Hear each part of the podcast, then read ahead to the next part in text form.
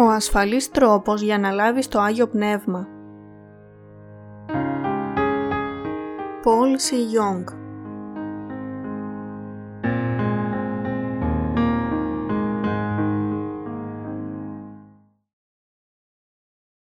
Κήρυγμα πρώτο Το Άγιο Πνεύμα λειτουργεί μέσα από τον λόγο της υπόσχεσης του Θεού.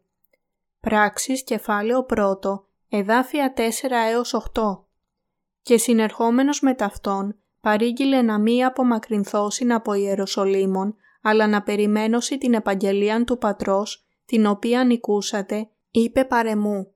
Διότι ο μεν Ιωάννης ευάπτισεν εν ύδατη, σεις όμως θέλετε βαπτιστεί εν πνεύματι Αγίο, ουχή με τα πολλά στάφτα ημέρας. Εκείνοι λοιπόν συνελθόντες, ηρώτων αυτών λέγοντες «Κύριε, τάχα εν το καιρό τούτο αποκαθιστάνει στην βασιλεία εις τον Ισραήλ. Είπε δε προς αυτούς.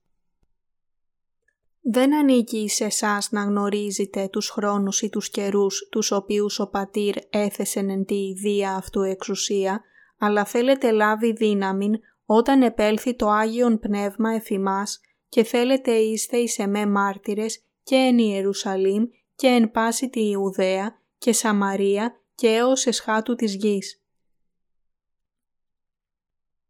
Κάποτε είχα την εμπειρία της λήψης φλογών μέσω προσευχής από κάτι σαν το Άγιο Πνεύμα, αλλά η φλόγα δεν διάρκησε πολύ και σύντομα έσβησε εμπρός στη συσσωρευμένη αμαρτία. Αλλά τώρα θέλω να σας παρουσιάσω την αλήθεια για το Άγιο Πνεύμα, το οποίο θα κατοικήσει σε εμάς για όλη την αιωνιότητα όχι μέσω του ψεύτικου πνεύματος που εξαφανίζεται εύκολα από την αμαρτία, αλλά μέσω του αληθινού Ευαγγελίου.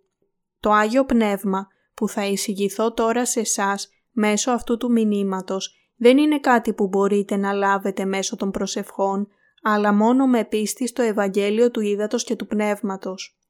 Μέσω αυτού του βιβλίου θέλω να σας οδηγήσω να λάβετε την εγκατοίκηση του Αγίου Πνεύματος θα συνειδητοποιήσετε ότι το Άγιο Πνεύμα εμπνέει το μήνυμα που σας παραδίδω. Είναι απόλυτη επιθυμία του Θεού για μας να λάβουμε την εγκατοίκηση του Αγίου Πνεύματος αυτή τη στιγμή. Μπορείτε να μάθετε για την εγκατοίκηση του Αγίου Πνεύματος και να το λάβετε μέσω αυτού του βιβλίου. Εάν αυτό το βιβλίο δεν είναι αρκετό για σας, σας συμβουλεύω να διαβάσετε τα δύο βιβλία που έχω δημοσιεύσει προηγουμένως θα λάβετε τέλεια πίστη ενώπιον του Θεού μέσω αυτών των βιβλίων. Πολλοί χριστιανοί προσπαθούν να λάβουν το Άγιο Πνεύμα όπως όταν κατέβηκε στους Απόστολους του Ιησού την ημέρα της Πεντηκοστής.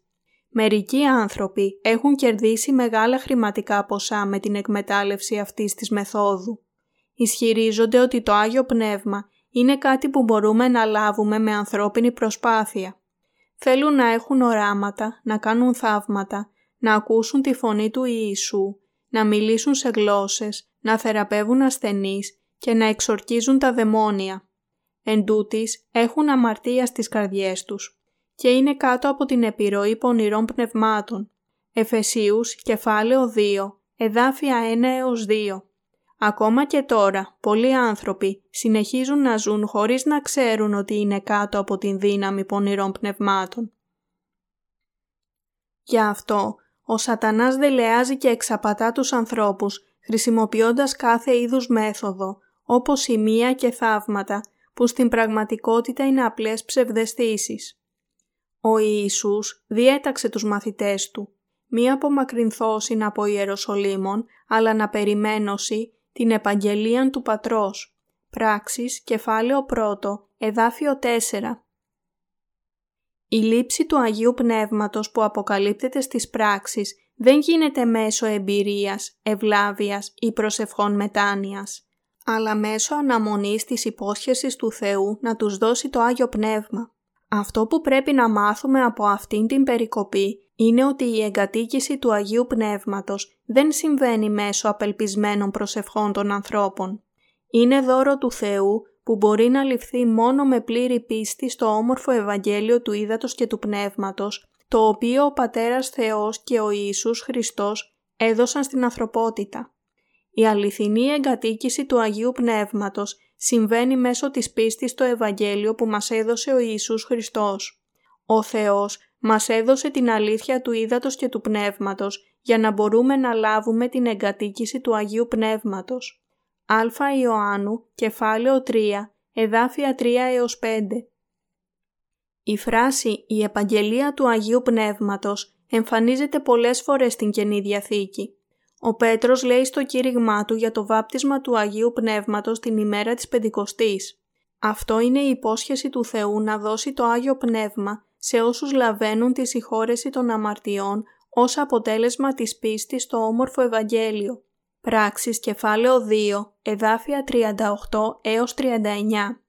Η εγκατοίκηση του Αγίου Πνεύματος είναι δώρο που δίνεται σε όσους λαβαίνουν τη συγχώρεση των αμαρτιών τους και περιέχει την έννοια της εκπλήρωσης της υπόσχεσης του Θεού. Το Άγιο Πνεύμα στην Καινή Διαθήκη δεν είναι κάτι που μπορούμε να λάβουμε με συμβιβασμό ανάμεσα στον Θεό και τους ανθρώπους, αλλά είναι ένα δώρο που υποσχέθηκε ο Θεός. Επομένως, η εγκατοίκηση του Αγίου Πνεύματος, όπως αποκαλύπτεται στις πράξεις, δεν είναι κάτι που μπορούμε να λάβουμε μέσω χρημάτων. Πράξεις, κεφάλαιο 8, εδάφια 19 έως 20 Το Άγιο Πνεύμα έρχεται μόνο σε όσους πιστεύουν στο Ευαγγέλιο του Ήδατος και του Πνεύματος που μας έδωσε ο Ιησούς. Ο Ιησούς υποσχέθηκε να στείλει στους μαθητές του το Άγιο Πνεύμα για να μπορούν να έχουν την εγκατοίκηση του Αγίου Πνεύματος. Διότι ο Μεν Ιωάννης ευάπτησε ενίδατη, σεις όμως θέλετε βαπτιστεί εν πνεύματι Αγίο, ουχή με τα πολλά στάφτας ημέρας. Πράξεις κεφάλαιο 1, εδάφιο 5. Γι' αυτό οι μαθητές του περίμεναν την εκπλήρωση της υπόσχεσης του Θεού. Εξετάζοντας τη βίβλο το πιστεύω εκείνων που έλαβαν την εγκατοίκηση του Αγίου Πνεύματος, συνειδητοποιούμε ότι αυτό συνέβη όχι με τη δική τους προσπάθεια, αλλά με το θέλημα του Θεού. Η εγκατοίκηση του Αγίου Πνεύματος που ήρθε στους μαθητές της πράξης δεν συνέβη βάσει ανθρώπινης προσπάθειας ή πνευματικού επιτεύγματος. Η έλευση του Αγίου Πνεύματος στους μαθητές του, όπως γράφει στις πράξεις, σύντομα επαληθεύθηκε. Έγινε όπως ακριβώς είχε πει ο Ιησούς. Ουχή με τα πολλά στάφτα ημέρας. Αυτή είναι η πρώτη ευλογία στην εποχή της πρώτης Εκκλησίας. Εξετάζοντας τις γραφές μπορούμε να δούμε ότι η υπόσχεση του Θεού δεν εκπληρώθηκε με νηστεία, προσευχές ή αυτοθυσία, αλλά με πίστη στον Ιησού. Μετά την ανάληψη του Ιησού, οι πιστοί έλαβαν ταυτόχρονα τη συγχώρεση των αμαρτιών και την εγκατοίκηση του Αγίου Πνεύματος. Το Άγιο Πνεύμα ήρθε στους μαθητές του Ιησού ξαφνικά από τον ουρανό. Και ότε ήλθεν η ημέρα της Πεντηκοστής, ήσαν άπαντες ομοθυμαδών εν το αυτό τόπο. Πράξεις, κεφάλαιο 2, εδάφιο 1. Οι μαθητές του Ιησού συγκεντρώθηκαν μαζί επειδή περίμεναν την εκπλήρωση της υπόσχεσης του Θεού να τους στείλει το Άγιο Πνεύμα. Και το Άγιο Πνεύμα ήρθε τελικά σε αυτούς.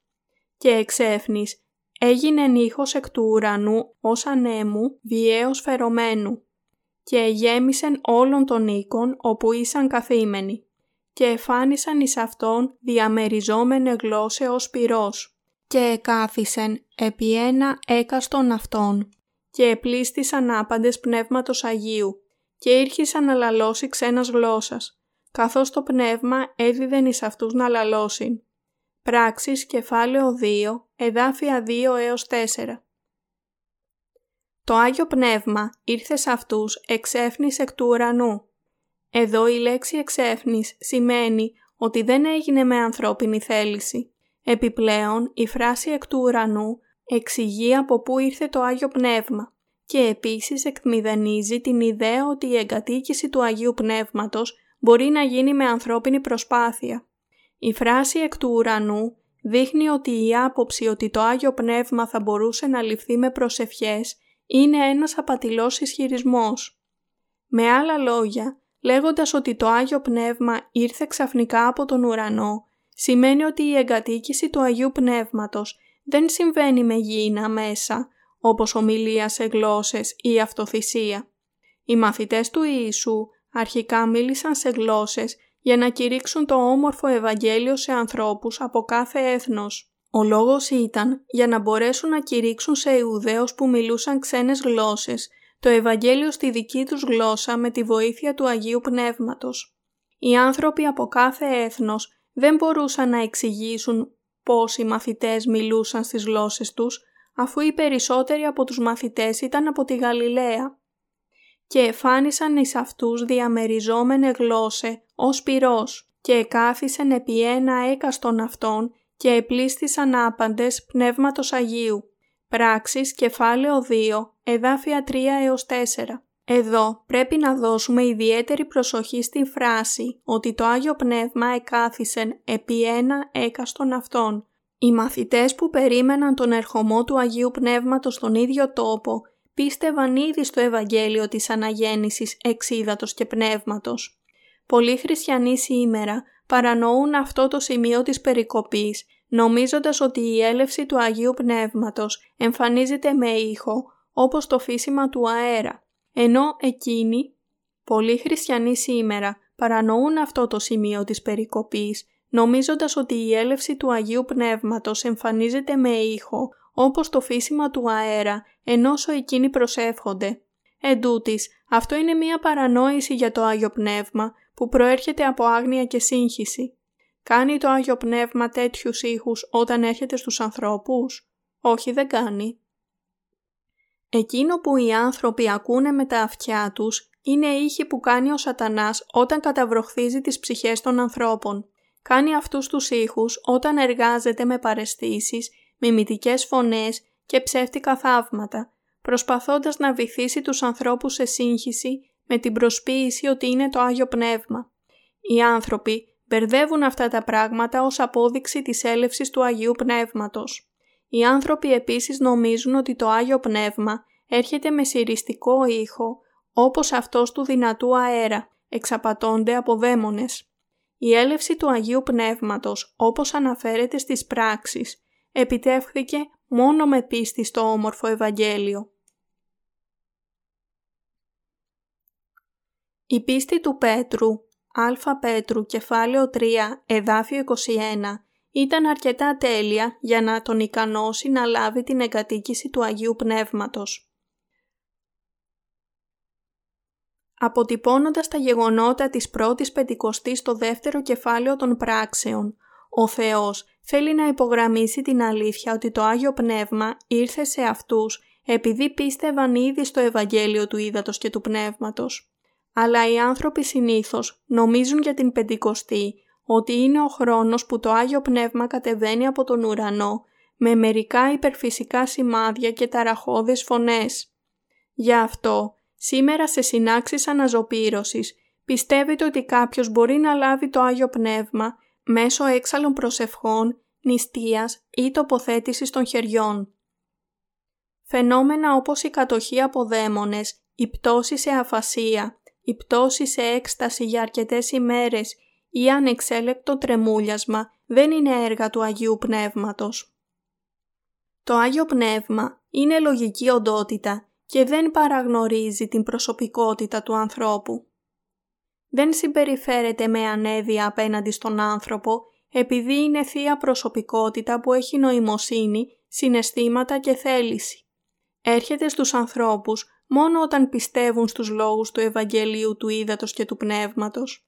Πράξεις, κεφάλαιο 2, εδάφιο 38. Ο Πέτρος έδωσε μαρτυρία ότι το Άγιο Πνεύμα είχε έρθει στους μαθητές σύμφωνα με την προφητεία του προφήτη Ιωήλ.